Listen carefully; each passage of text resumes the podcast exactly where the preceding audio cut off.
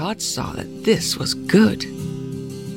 God blessed them and said, Have many young ones and grow in number. Fill the water of the seas and let the birds grow in number on the earth. Evening passed and morning came. This was the fifth day. And then God said, Let the earth be filled with animals, and let each produce more of its own kind.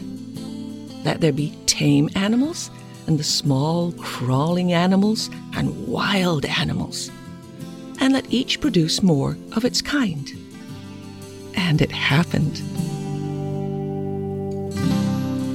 So God made the wild animals, the tame animals, and all the small crawling animals to produce more of their own kind.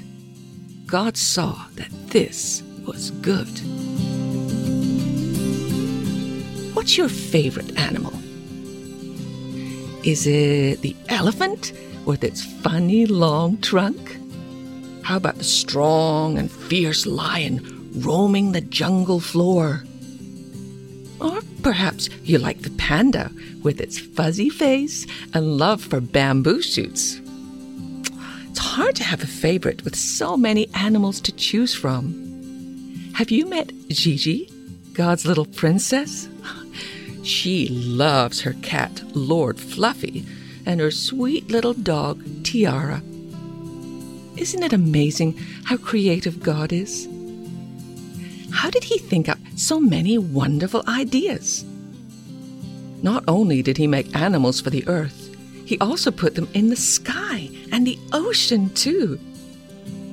Everywhere we look, we find his creatures living, playing, and showing us the proof that God is wiser and more powerful than anyone else on earth. How can you be sure that God is real? Take a look at the incredible creation around you. Then take a look in the mirror and see what an amazing warrior he made when he made you.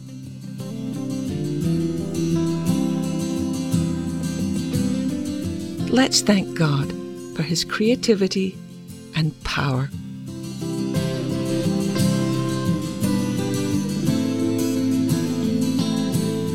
Praise. Dear God, I praise you for your amazing love. No one is as powerful, creative, or wonderful as you.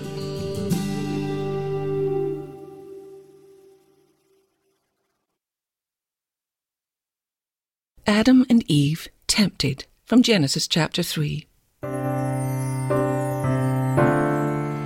Now the snake was the most clever of all the wild animals the Lord God had made. One day, the snake spoke to the woman. He said, Did God really say that you must not eat fruit from any tree in the garden? We may eat fruit from the trees in the garden, but God told us, You must not eat fruit from the tree that is in the middle of the garden. You must not even touch it, or you will die. But the snake said to the woman, You will not die. God knows that if you eat the fruit from that tree, you will learn about good and evil. Then you will be like God. The woman saw that the tree was beautiful. She saw that its fruit was good to eat and that it would make her wise.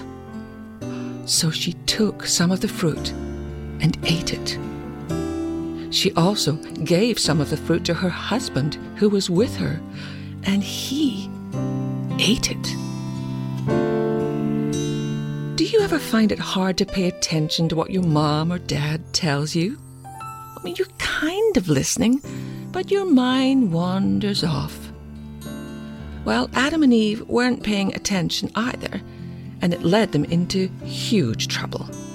God had told them exactly what they needed to do to stay happy in the beautiful Garden of Eden. But in the form of a snake, Satan confused Eve. He tricked her into thinking that